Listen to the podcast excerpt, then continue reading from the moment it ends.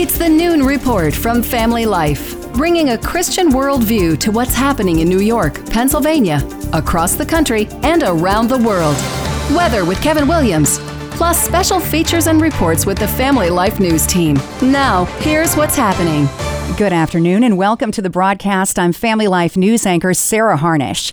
A winter storm is barreling toward the northeast. It hits us on Saturday afternoon. After hitting the snooze button, it's the first big snow in nearly two years for dozens of cities up the East Coast. Kind of excited because we haven't gotten any snow yet. Oh, it hasn't snowed in, uh, in a couple years, so you know we're definitely looking forward to it. I want to buy a sled. 33 million people are under winter weather alerts from the south to New England. D.C. hasn't had snow snow in 718 days. Philadelphia, 705 days. New York City, 690 days with no snow. We're totally geared up. I know a lot of people haven't seen snow in a long time. Depending on where you live, you could see snow or sleet or ice or rain. Boston is expecting eight inches of snow. Some cities along the ocean could get a foot. Officials in Massachusetts could initiate a full call out, meaning 3,000 pieces of equipment could be utilized. Right now, we're expecting this to be a really pretty sizable statewide event. Hardware stores in Massachusetts, Vermont, Maine, New York, Pennsylvania seeing an uptick in business. This woman was holding a three foot ice scraper. This is the best thing I've ever seen yes. in my life. For the Family Life listening area, Kevin Williams calling for an inch or two in Erie, four to six inches for the southern tier, and as much as eight inches for Scranton, Pennsylvania. The snow belt's getting a breather. He'll have more detail coming up in a few minutes. Campus tragedy. There's deep sadness today in Perry, Iowa, after a 17 year old gunman killed a sixth grader and injured five others Thursday, including a principal who's credited with helping dozens of kids escape. The city held a vigil last night. May this vigil be a beacon of light illumining the path toward healing and unity. This teen was walking into the school as kids were running out. Like, there's a bunch of kids that ran out, and they're like, yo, go back, go back, go back to your car. There's a guy with a with a gun. Police say teen Dylan Butler took his own life, but not before he killed a sixth grader and shot several others. Authorities say he had bigger plans. Officers located an improvised explosive device. Investigators say the shooter was armed with a pump action shotgun, a small caliber handgun, and appeared to act alone. It was absolutely horrifying. It was the principal that stopped Butler in the school cafeteria and tried to talk him down while kids ran out the doors behind him. They say he likely saved dozens of lives. He was one of the people shot. His daughter issued a statement. This morning, a post from the daughter of the principal, Dan Marburger, saying her dad was in surgery all all day and is stable, calling him, quote, a gentle giant and amazing person. Among the survivors, Xander, who was grazed by a bullet during the shooting but is doing well. This is his aunt. One of the worst moments of my entire life, but the best phone call I got was saying that they were okay. The town clinging to one another and honoring the first responders and the principal who saved lives. We are very strong. We'll get through this because we have each other. The community showing its best in the worst of times. Now to the Keystone State, Pennsylvania, up for a presidential visit today. Our own Greg Gillespie has a preview. President Biden was originally scheduled to make an appearance at Valley Forge on Saturday, using the historic backdrop to mark the third anniversary of what happened January 6th at the U.S. Capitol. But with the winter storm moving in, the White House moved the speech a day earlier, and it takes place at a community college campus in a Philadelphia suburb. Biden is expected to say re electing Donald Trump is a threat to democracy. The president likes to use historic sites as a backdrop for many of his policy statements. Donald Trump, meanwhile, is campaigning in Iowa. Greg Gillespie, Family Life News. Let's talk a little more about Iowa. Just 10 days to go until the Iowa caucuses. The candidates fanning out across the Hawkeye state, delivering their messages to voters. Florida Governor Ron DeSantis began his campaign as a top contender to beat former President Donald Trump in the Republican primary, but now he's locked in second place with Nikki Haley, and a confident Trump is dozens of points ahead. We are only weeks away from making history and winning Iowa's first in the nation caucus. Trump predicting an overwhelming victory in Iowa as his rivals challenge each other. DeSantis says Trump's lead does not concern him. Trump has always been leading in the race. I mean, he's the former president. He's uh, one of the most famous but you're not even the top there. challenger so to him now. We are the top. I'm the only one that has a chance to beat Trump and win the general election. Nikki Haley can't get conservative voters. Meanwhile, President Biden has shifted into election mode. He released his first campaign video overnight. He'll focus on the January 6th insurrection as he campaigns against Donald Trump. There's an extremist movement that does not share the basic beliefs in our democracy. Trump makes his first Iowa trip of the election year tonight, holding a rally in Mason City. The countdown is on. And call it the sound of the season. Are you suffering from a nagging cough that just won't go away? It's called kennel cough, and it's a byproduct of COVID, the flu, and RSV season. There have even been whooping cough outbreaks in a handful of states. Dr. Tara Narula is a cardiologist at Lenox View Hospital. Just normal for this time of year, or are we coughing more than we usually do? Hmm. I think we might be coughing more than usual. We have a lot going on right now. This is the second year in a row where we have circulation of COVID, RSV, and flu all at the same time. So your chances of getting sick with something are high, and your chances of getting something back to back, where you get one and you get another. Narula says some of it is still the after effects of COVID 19. We also think there may still be a little bit of an immunity debt, right? We were hmm. all masked, socially distant for years. Our immune systems are down, so we're not used to dealing with some of these infections. Some of those coughs lasting weeks. And better late than never, a letter mailed in 1943 finally was just delivered to a family 80 years later. That letter addressed to DeKalb residents Louise and Lavenna George resurfaced recently at the post office, and a worker decided to try to track down family members. It was shipped along to the state of Oregon. As I get older, I appreciate more and more the extended family, especially my nieces and nephews. I just have more of a sense of continuity of life, of families. 80 years is never too late to be mailed. The post office employee who tracked down the family said the letter likely remained undelivered because the mailing address had a street name but no house number. Still to come on the noon report, we know why tolls are going up in Pennsylvania, time off for pregnancy, and kids sounding off on financial literacy. Those stories after weather with Kevin Williams. Good afternoon. I'm Kevin Williams. Well, don't look now, but we've got a wintry weekend coming up across the area. I'll have forecast details coming up in 10 minutes. Sure do. Thank you, Kevin. Checking the stories, making news where you live across New York and Pennsylvania. Let's talk a little more about that storm. Towns across eastern PA and central New York are bracing for a decent storm. For most of us, it's going to be a breeze, an inch of snow, or some freezing rain. But if you're in eastern Pennsylvania or central New York, there could be as much as eight inches of snow. News anchors in Scranton, PA say for them, it has been a good while since the last storm. Nearly two years since the Scranton area saw a storm like this one. So it's not going to be the biggest one we've ever seen, but because it has been so long, that is likely why so many of us are talking about it. It's just funny, it's been so long since we've had to deal with this. So March 12th, 2022, we got seven inches in our backyard. So about two years. That's crazy. Wow, that All is right. just, yeah, nuts. Yep. PennDOT says they've been getting ready for a storm like this, not just this week, but all season. Training for them starts in the fall. all of our trucks ready to go, all of our materials prepared, and our operators trained. And all of that has been happening over the last several weeks. Uh, we do do Snow Academy for all of our operators uh, at the tail end of the summer so that they're ready for every event. And all of them are very seasoned operators. Here's what Kevin Williams is calling for four to six inches for the southern tier, six or as much as eight inches in parts of far eastern Pennsylvania. Tolls on the PA Turnpike are about to go up once again. Family Life's Brian Query says the reason for the hike is all those people who don't pay their tolls. According to the Pennsylvania Turnpike Commission, $170 million in tolls has gone unpaid in 2023. The price of tolls on the PA Turnpike increases every single year to pay for the debt, and another increase is on the horizon, as a 5% increase will take effect on January 7th for both E-ZPass and pay by plate drivers. That increase will continue to fund Act 44 of 2007, which required the Turnpike to pay PennDOT hundreds of millions of dollars to fund roadways across the state.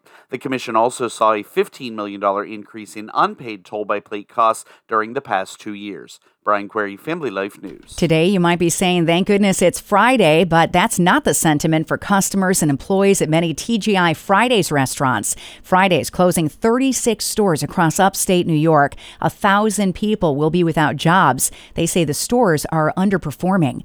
Consumer protection, one of the topics in Kathy Hochul's State of the State speech next week. We did not fight for better wages, better jobs, higher pay to just watch unscrupulous companies make a buck. Democrat Kevin Thomas leads the Senate committee, which regulates consumer fraud. He supports the governor's efforts to protect the public from unfair business practices. They are uh, targeting uh, these consumers with uh, different fees, and we just want to make sure that there is uh, uh, a balance. Republican lawmakers say responsible businesses need to be able to make a profit, though, in New York State. New York Governor Kathy Hochul also pushing for paid medical leave during pregnancy. Family Life's Mark Webster has this story. Yeah, pregnant women in New York would have 40 hours of paid leave to attend prenatal medical appointments under a new proposal from Governor Hochul. The Democrat says New York has an infant mortality rate of 3%, which is higher than just about every developed country in the world. Currently, the state's paid family medical leave policy only applies after the baby is born. If approved, New York would be the first in the nation to establish statewide coverage while a woman is still pregnant. Mark Webster, Family Life News. And kids in high school in Pennsylvania and their parents are reacting to new requirements that financial literacy be taught in every school in the state. I think every kid growing up should have some kind of experience with finances. Knowing about your credit score, what affects it, hard inquiries. Uh, I didn't know what a hard inquiry is till I was 30 years old. The class is launching in 2026. It's time next for a check of sports with our man in the know, Randy Snavely. Good afternoon. I'm Randy Snavely. Sarah Tage Thompson had a pair of goals and an assist. Jeff Skinner lit the lamp and handed out three helpers, and they helped the Sabres beat the Canadiens 6 to 1. Buffalo rookie Devon Levi made 32 saves in his first game at hometown Bell Center. With 99 family members and friends in attendance, Levi said he had dreamt of this moment since he was five years old. In New York, the Rangers handed the Blackhawks their fourth straight loss, four to one. Artemi Panarin, Chris Kreider, Jacob Trouba, and Jimmy Vesey all scored to send the Garden crowd home happy. Bo Horvat lit the lamp twice to lead the Islanders past the Coyotes in Arizona. Julien Gauthier, Anders Lee, and Mike Reilly also found the back of the net in New York's five to one victory. In Boston, the Bruins and the Penguins had a real barn burner, and it was the Pens who came out on top six to five.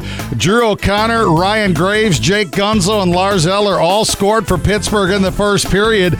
Jeff Carter lit the lamp in the second, and Sidney Crosby buried the game winner on the power play in the third. The Flyers went to a shootout against Columbus, and it was the Blue Jackets' Johnny Gaudreau who scored the only goal in the shootout. Travis Konecny scored both of Philadelphia's goals. Other winners on the ice were the Blues, Flames, Avs, Lightning, Panthers, Kraken, Red Wings, and Jets. Only two games played in the NBA last night, but both games were close. The Bucks beat the Spurs 125 to 121, and it was a fantastic finish in California. Denver's Nikola Jokic knocked down an almost half-court bank shot at the buzzer to give the Nuggets a 130-127 win over a stunned Steph Curry and the Golden State Warriors. That is a look at sports.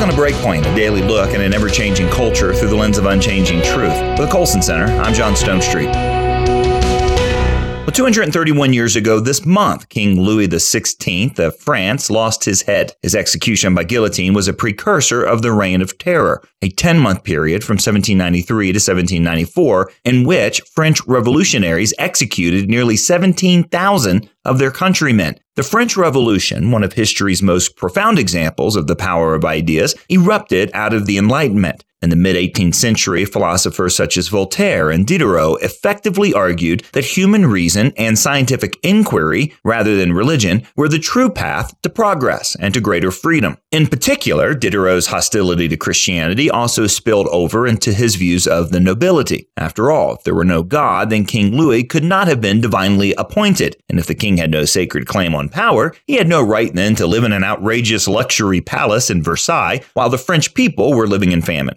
As is typical in historical epics like this, some took these ideas further than others. In 1789, just a few days before a mob stormed the Bastille prison in Paris, one of its longtime prisoners was transferred to a mental asylum. In his cell, he left a manuscript that would eventually be published under the title 120 Days of Sodom. The author was the infamous Marquis de Sade. De Sade thought his novel to be, and I quote, the most impure tale ever written. It depicted graphic scenes of sexual violence, torture, and murder. It was also, to the utter horror of de Sade's contemporaries and modern historians, semi autobiographical. De Sade spent most of his life in prison or mental asylums because of his crimes, particularly against vulnerable women.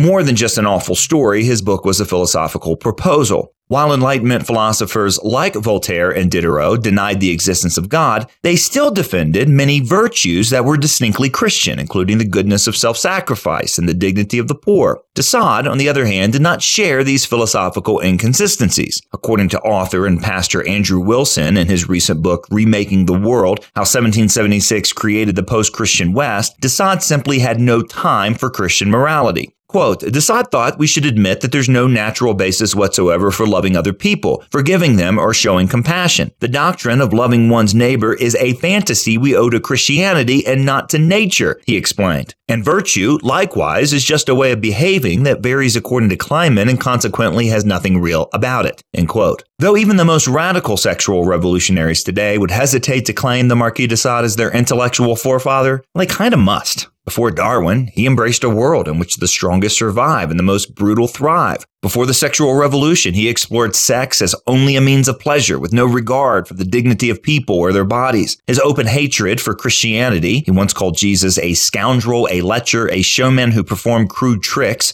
anticipated an argument still common today that Christianity is not only anti-intellectual and anti-rational, but also evil. For the Marquis de Sade, freedom was pure license without the constraints or the consequences of morality or even biology. This is only thinkable in a world without God and therefore a world without design or moral order. Those who continue today to argue for such a world have no cause nor means to denounce the bad behavior of men like the Marquis de Sade. In the real world, the freedom to be fully human is grounded in the way that God made us. Thus, true freedom is hemmed in always by virtue. Among the many benefits of this worldview is the ability to fiercely repudiate the kind of degeneracy of the Marquis de Sade, and to do so from sound philosophical ground. For the Colson Center, I'm John Stonestreet with Breakpoint. This is the Noon Report on Family Life. I'm your host, Sarah Harnish. A big winter storm on the way for eastern Pennsylvania and central New York, and a bit for the rest of us. Kevin Williams breaks it down for us. We're watching a storm system in the Texas Panhandle bringing snow to Oklahoma and Arkansas, and it's going to bring our region snow this weekend. The heaviest snows in our region will be across parts of northeast Pennsylvania into the eastern southern tier of New York. Our call for this afternoon, though, is for generally just clouds and some limited sunshine. High temperatures in the 30s. Tonight, clouds will win out, low temps 20s. Cloudy tomorrow, snow will arrive in the afternoon in Pennsylvania and then spread north into New York State at night. Thank you, Kevin. The Friday Capital Connection crew has this week off, which gives us an opportunity to share with you a special family life interview, a sit down with best-selling author Max Lucado. He talks about spiritual strength and encouragement available to people who feel like throwing in the towel because of stress or life's troubles. Let's listen in. As you and I and everybody listening knows, this is such a hard time to live. We've been through such a challenging time with COVID and separation and economic, stress. We've gotten to a place where Republicans and Democrats can't even talk to each other anymore the culture is so hard. It would be very easy if we look just at the things that are around us and obvious and apparent, or base our opinion on Christianity or faith or self help or whatever on just what we can see and just what our experience has. Talk with us about how God enters those really hard crisis times for individual lives and for cultures. We stand on the promises of God in tough times like this. The promises of God are solid gold. And those promises, He is a promise maker and He is a promise keeper. So He made promises to Jacob. Early in the life of Jacob, He pledged to always be with him and to return him back to the land. And through his descendants, he would bless the earth. So he kept those promises. He was always with Jacob. He helped him get back to Bethel. And yes, through his descendants, through his wife Leah, his son Judah, through that bloodline came David, came Jesus, came the authors of Scripture, came the birth of the church. And so he kept all of those promises. And so I encourage people, even if you don't know what God is doing, lay claim to a few promises and just hold on to them. Hold on to them like a barnacle holds on to a boat. God said, All things work together for good for those who love God and are called according to his purpose. That's a promise. Jesus said, I will come back and get you so I can take you to be where I am. That is a promise. That is a for sure promise. And so rather than listen to the problems of the world, turn your attention to the promises of God. Engrave them on your heart. Let them be a part of your life. Write them on a sticky note and put them on the bathroom mirror. Focus less on all of these problems. Focus more on the promises of God because these promises are what we need to get us through this very, very challenging age in which we live. I have read and led Bible studies based on your books and videos, and this new one is called God Never Gives Up on You. What motivated you that that is a subject that people really need to hear these days? Well, I'm fascinated by the main character of the book. It's a, a book about Jacob, the Old Testament patriarch, the grandson of, uh, of Abraham.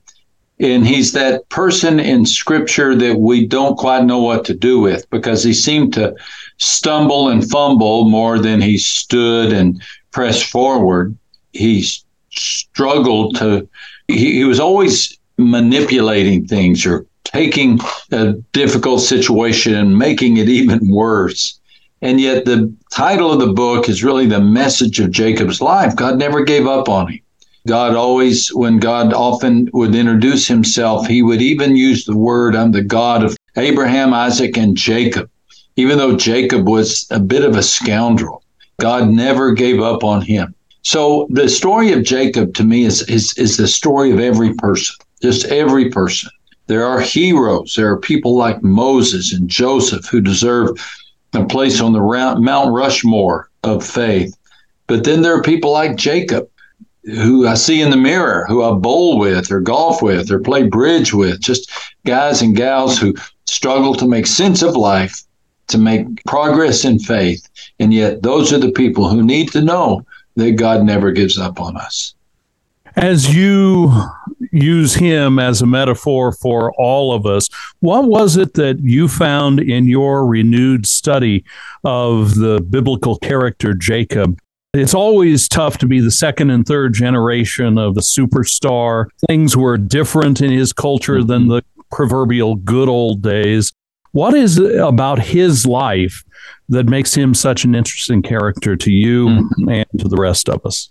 Well, and that's a great, that's a phenomenal question because there is something about Jacob that really stands out.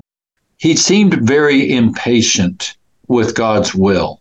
You know, he's just for a refresher course on Jacob. He is one of two children born to the son of Abraham, Isaac. So he's Abraham's grandson, and, Ab- and, and Jacob had a brother named Esau. Esau was the oldest, just by a split second. They were twins. That was a big deal. You alluded earlier to the ancient customs. Being firstborn in the ancient world of, of, of, of Abraham and his descendants that was huge. It meant you had preeminence in the clan, you inherited more than your siblings. And Jacob liked that idea. And I think Rebecca liked that idea. But rather than wait on God to make it happen, they created that elaborate story of uh, Esau selling his birthright. It's just the most wacko and weird story, but it's just the start of many such stories in the life of Jacob in which it just seemed like he couldn't wait for God to do it. He had to manipulate, he had to adjust, he had to find a shortcut. And that's the challenge because we tend to do the same. You know, it's hard for us to wait on God. Uh, he is so slow. he doesn't work as fast as we need him to. But anytime we need, we start adjusting things, whether by manipulation or deception, we're stepping out of God's will. And Jacob paid a price for doing so. and he had many bad things happen to him that did not have to happen. But because he had tried to take matters into his own hands rather than trust God, uh, he endured the consequences. God was ever faithful to him, even when he was not faithful to God. A very special guest with us on Family Life today, Max Lucado. He is an author, a speaker, a radio commentator.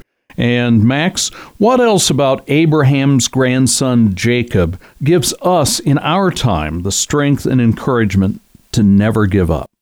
The end of Jacob's life is uh, punctuated by the saddest part of Jacob's life, a time in which he camps out near a city of Shechem. His daughter is raped, is terrible. He doesn't defend his daughter. He doesn't attack her, go after the men who raped her. He's passive. He's not involved. The brothers of the daughter attack the village. It's a bloodbath. I mean, it's a story that you never study in, in Sunday school just because it's so atrocious.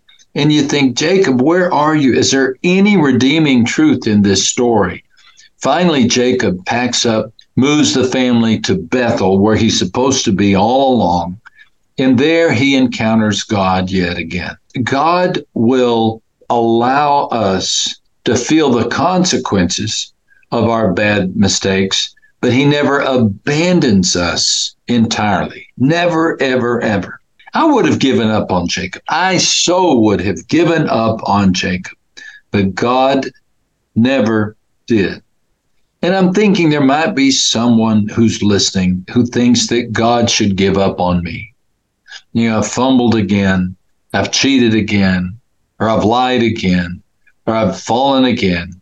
God, I wouldn't blame God if He gave up on me, a person might be thinking.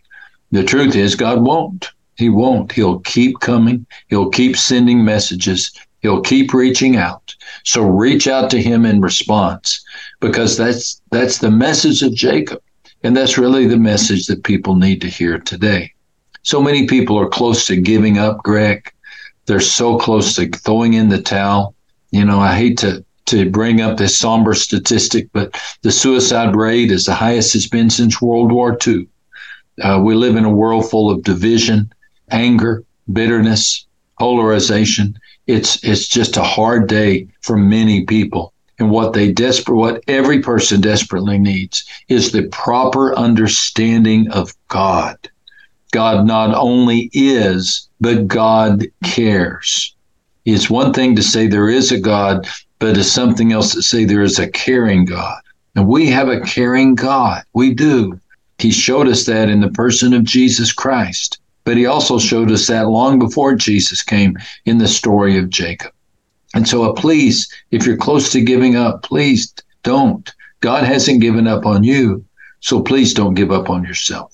Max Lucado, a preacher, a best-selling author, an amazing storyteller, producer of Bible studies, and his latest book is called God Never Gives Up on You, the story of the Bible's Jacob, about what his story can teach us about grace, mercy, and God's relentless love. Max Lucado, thank you for joining us today on Family Life. Oh, thank you so much. I hope we get to do it again. You can go to our news podcast page to hear this full interview, plus Greg Gillespie's previous conversation with Lucado. Check it out at familylife.org slash news podcasts.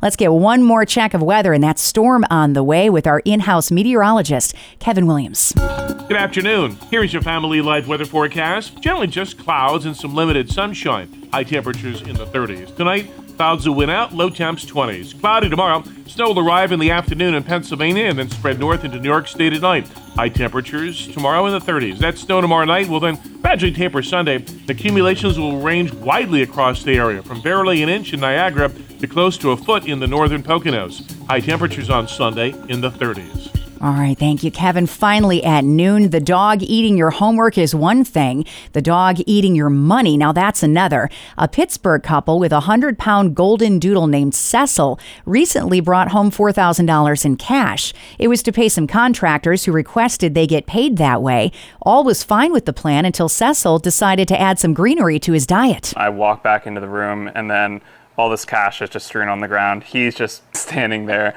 And I'm like, he ate some of this money. That led to a comically messy situation, including piecing together chewed up pieces. We had to have like the majority of the serial number on both sides, and the bank said if we taped it, that would help. So I'm bringing everything in in a plastic bag and like I think I brought gloves for them. That brings new meaning to the term money laundering. When the washing was done, the couple recovered all but $500. They plan to mail the remaining pieces to the U.S. Treasury Department in the hopes of recovering more, but the story they can now tell about Cecil the money grubbing golden doodle is priceless. And that is the world that we live in for Friday, the 5th of January. I'm Sarah Harnish, and this is Family Life News. You've been listening to the Noon Report, heard weekdays on Family Life. Thank you for listening.